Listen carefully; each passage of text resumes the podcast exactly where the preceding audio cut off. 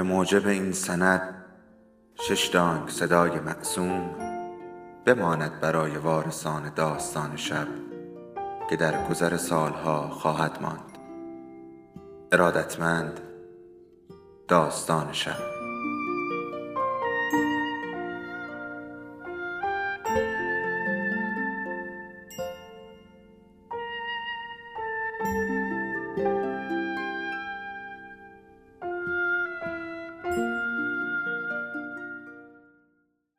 یکی بود یکی نبود.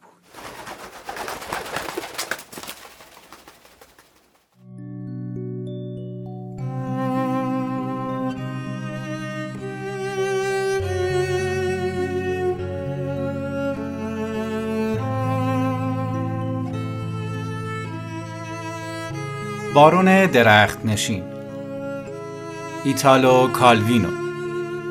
ترجمه مهدی صحابی. قسمت نهم.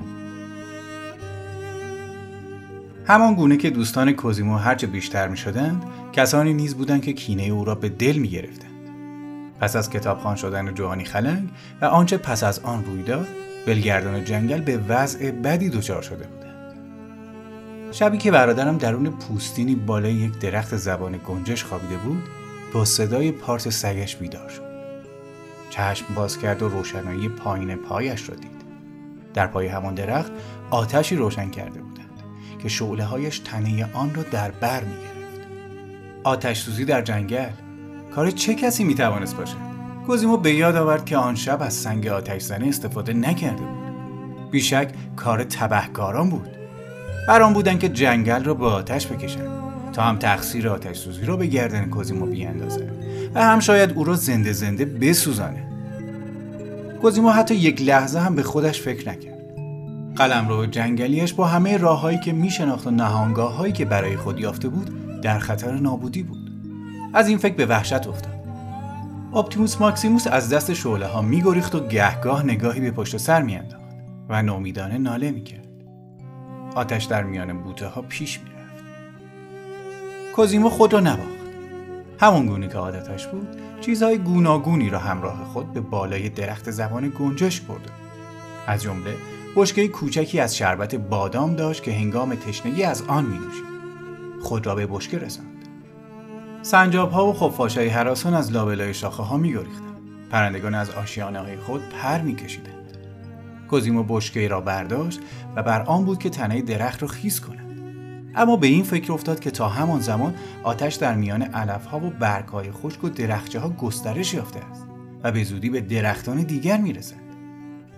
بهتر دید که زبان گنجش را فدای درختان دیگر کند. بگذار بسوزد. اگر بتوانم زمین های دور آتش را خیز کنم. جلوی پیشروی آتش را می‌گیرم. در بشکه را باز کرد و با شربت بادام شعله های دورتر را خاموش کرد. آتش در میان حلقه ای از سبزه و برگ خیز محاصره شد و پیشتر نرفت. کوزیمو از نوک درخت زبان گنجش جستی زد و خود را به آلشی در نزدیکی آن رساند. در همین هنگام تنه درخت آتش گرفت و به دونیم شد و چون تکه هیزم عظیمی به زمین افتاد. سنجاب ها سرگشته به هر سو دویدند. آیا آتش سوزی همانجا پایان می گرفت؟ نه. اخگرهایی به هر سو پرتاب می شد. آن بشکه کوچک برای مهار کردن آتش بسنده نبود. کوزیمو با همه توانش فریاد زد آتش! آتش! آتش! تلی از زغال در آن نزدیکی بود. گروهی از مردمان برگامو که دوست کوزیمو بودند در زاغی در کنار آن میخوابیدند. آتش! آتش! چیزی نگذشت که فریادهایی از سراسر کوهستان بلند شد. زغالکارانی که در گوشه و کنار جنگل پراکنده بودند یکدیگر را صدا می‌زدند. از هر سو خود را به آتش رساندند و آن را خاموش کردند. آن آتش سوزی و نخستین سوء قصدی که به جان کوزیمو شد می توانست او را به این فکر اندازد که خود را از جنگل دور نگه دارد. اما برعکس او را به این فکر انداخت که راهی برای جلوگیری از آتش سوزی بیابد. تابستانی گرم و خشک بود. یک هفته ای می‌شد که آتش سوزی سهمگینی جنگل های کنار دریا در نزدیکی پروانس را می شب هنگام روشنایی آن آتش از بالای کوه دیده می‌شد که به باستاب خورشید شامگاهی میمانست. در هوای آنچنان گرم و خشک همه درختان و گیاهان چون بارود آتش پذیر بود. چنین می نمود که باد آن آتش سوزی را به سوی سرزمین ما می آورد. آتشی اتفاقی یا عمدی بسنده بود تا سراسر کناره دریا را یک پارچه شعله ور کند. در برابر این خطر بزرگ، اونبرزا دستخوش بیم و دلهوره بود. همچون دژی با بامهای کاهی که آتش افروزانی آن را در میان گرفته باشد. حتی آسمان آکنده از آتش جلوه می‌کرد. هر شب بارانی از ستارگان دنبالدار آسمان را در مینوردیم و میترسیدیم که مبادا بر سر ما بریزد. در آن روزهای بیم و حراس همگانی کوزیمو بشکه را پر از آب کرد و برفراز درختان ایجاد داد که بلندتر از دیگران بودند و جایشان مناسب بود. با خود میاندیشید چندان کاری از پیش نمی‌برد. اما همانطور که دیدیم به هر حال به درد می‌خورد. به بررسی جویبارهایی پرداخت که از میان جنگل میگذشت و بیشترشان نیمه خشک بود و چشمهایی که باریکه آبی از آنها بیرون می‌زد. به دیدن شوالیه وکیل رفت و مسئله را با او در میان گذاشت. انیاس سیلویوس کارگا با کف دست به پیشانی خود کوبید. و هیجان زده فریاد زد درست است. منبع آب. صد. باید دست به کار شد و نقشه کشید. این را گفت و شادمانه به جست و خیز پرداخت. جیغهای کوتاهی می‌کشید و طرحهای تازه یکی پس از دیگری به سرش می‌زد. کوزیمو او را به محاسبه و تهیه نقشه گماشت. سپس به سراغ زمینداران مستجران جنگلهای خالص زغالکاران و هیزم شکنان رفت و آنان را به مسئله علاقه مند کرد. همه دست به دست هم دادند و با رهبری شوالیه وکیل به کار پرداختند. یا شاید بهتر است گفته شود که جناب وکیل مجبور شد کارها را رهبری کند. بیان که حتی فرصت یک دقیقه خیال بافی را پیدا کند. مخزنهای آبی در همه جای جنگل کار گذاشته شد. بدین گونه در هر کجا که آتش سوزی روی می‌داد می‌شد آن را با تلمبه خاموش کرد. خود کوزیمو از بالای درختان بر کارها نظارت می‌کرد. اما این نیز بسنده نبود. باید دسته ای را برای آتش نشانی سازماندهی می کردند. و گروههایی را به وجود می آوردند که بتوانند هنگام آتش سوزی بیدرنگ بسیج شوند و بتوانند دلوهای آب را زنجیروار به هم برسانند و از گسترش آتش سوزی جلوگیری کنند. برای این کار نوعی نیروی نیمه منظم به وجود آمد که همواره آماده بود و کسانی را برای پاسداری و گشت و شبانه می گماشت. کوزیما این نیرو را از مردان دهقان و پیشور تشکیل داده بود. همان گونه که در همه انجمنها دیده می شود، این نیرو نیز به زودی حالتی یک پارچه و همبسته به خود گرفت و دارای روحیه ای شد که خود را به انجام هر کار بزرگی توانا حس می کرد. خود کوزیمو نیز حس می کرد که دارای نیرو و توان تازه‌ای شده است. می‌دید که آمادگی و توانایی سازماندهی و رهبری مردمان را دارد. خوشبختانه به خوبی می‌دانست که نباید از این موقعیت سوء استفاده کند. تنها چند بار در سراسر سر زندگی خود سرکردگی مردم را به عهده گرفت که همیشه نیز در شرایط استثنایی بود و هر بار به پیروزی بزرگی دست یافت. این را می‌دانست که همبستگی و سازمانیابی انسان را نیرومند می کند. توانایی و استعداد هر کس را شکوفا می سازد و شادی و شوری را به وجود می آورد که در زندگی تکروانه به ندرت حس می شود. شادی پی بردن به این نکته که مردمان بسیاری هستند که همه خوب و درستکار و کارآمدند و می‌توان به آنان اعتماد کرد. هنگامی که آدمی تنها و تک زندگی می کند فقط یک جنبه انسانهای دیگر را می بینه.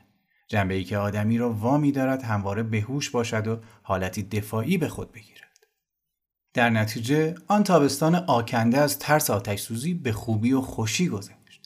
مسئله همگانی در میان بود که همگان به چاره یابی برای آن علاقه داشتند و همه آن را مهمتر از منافع فردی خیش می‌دانستند.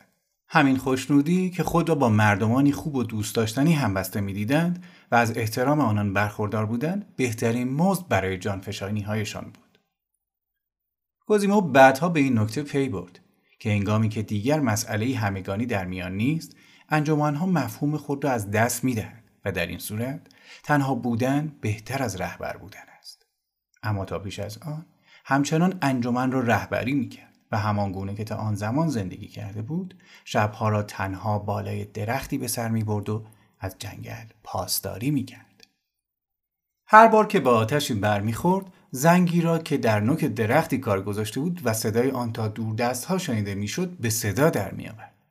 به همین وسیله مردم امبرزا می توانستند سه چهار آتش سوزی را به هنگام خاموش کنند و نگذارند جنگل بسوزند. آتش ها عمدی بود. روشن شد که کار کار اوگو گنده و لوری و خوشگله است. دو راهزن تبهکار که از ناحیه بیرون انداخته شده بودند. در پایان ماه اوت رگبارها باریدن گرفت. خطر گذشته بود. در آن دوره همه در امبرزا از برادرم ستایش می‌کردند. این گفته ها به گوش ما هم می رسید. اما خودمانیم. آدم کارآمدی است. خیلی کارها از دستش برمیآید.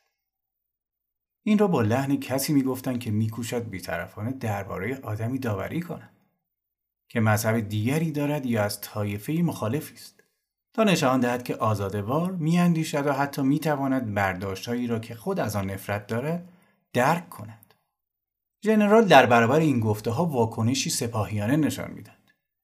هنگامی که از پاسداران جنگلی کوزیما گفتگو می‌شد او می‌پرسید اسلحه دارند؟ تمرین نظامی می‌کنند؟ هنوز هیچ نشده تر برپایی نیروهای شبه نظامی را در سر میپرورند که در صورت جنگ بتوانند در عملیات رزمی شرکت کنند. پدرمان گوش می‌کرد و سر میجنباند و چیزی نمی‌گفت. نمی‌شد دانست که آیا آن خبرهایی که درباره پسرش میشنید داغ دلش را تازه می‌کرد یا اینکه برعکس مایه خوشنودیش می‌شد و در ته دلش او را وامی داشت تا دوباره به تداوم نام و نشان خانوادگی امیدوار شود. این گمان درستتر به نظر می رسید چرا که چند روزی پس از آن روی داد بر اسب نشست و به دیدن پسرش رفت. در تک زمین بازی که ردیفی از درختان قوش آن را در بر گرفته بود با هم دیدار کردند. بارون دو سه بار اسب خود را دور زمین چرخاند بیان که نگاهی به پسرش بیاندازد هرچند که او را دیده بود. کوزیمو از روی چند شاخه پرید و خود به نزدیکی او رساند.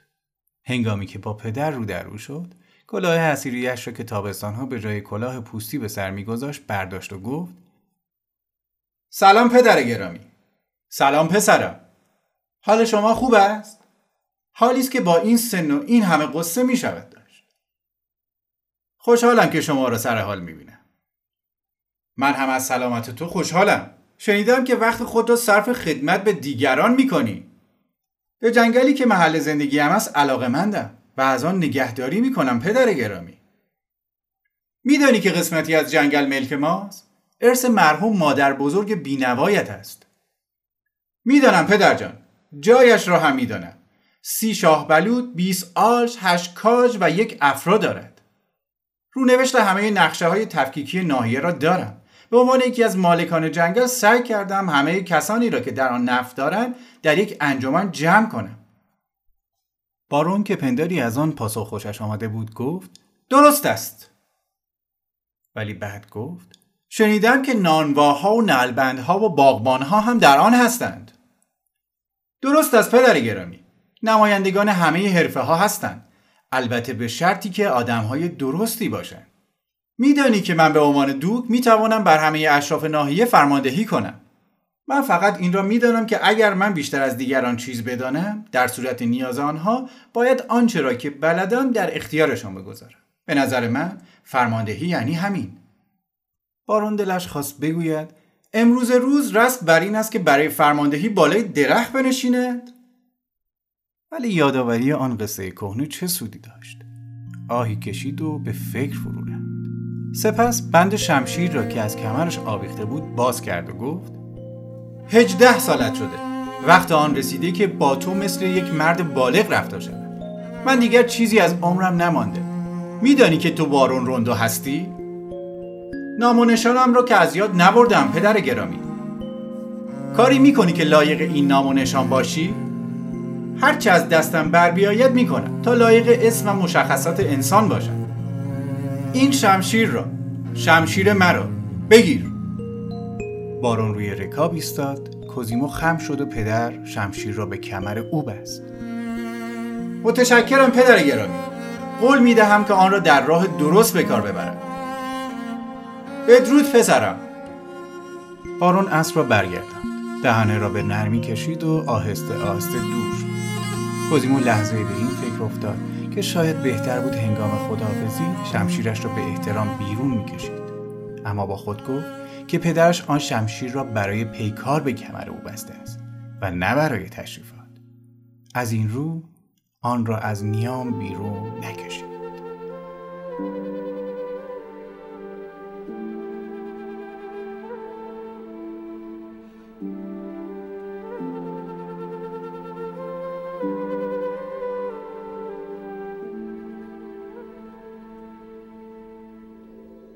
داستان شب بهانه است.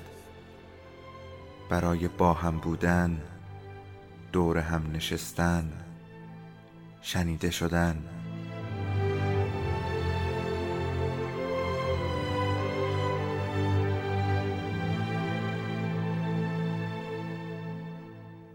صدای افسانه ها رو میشنویم.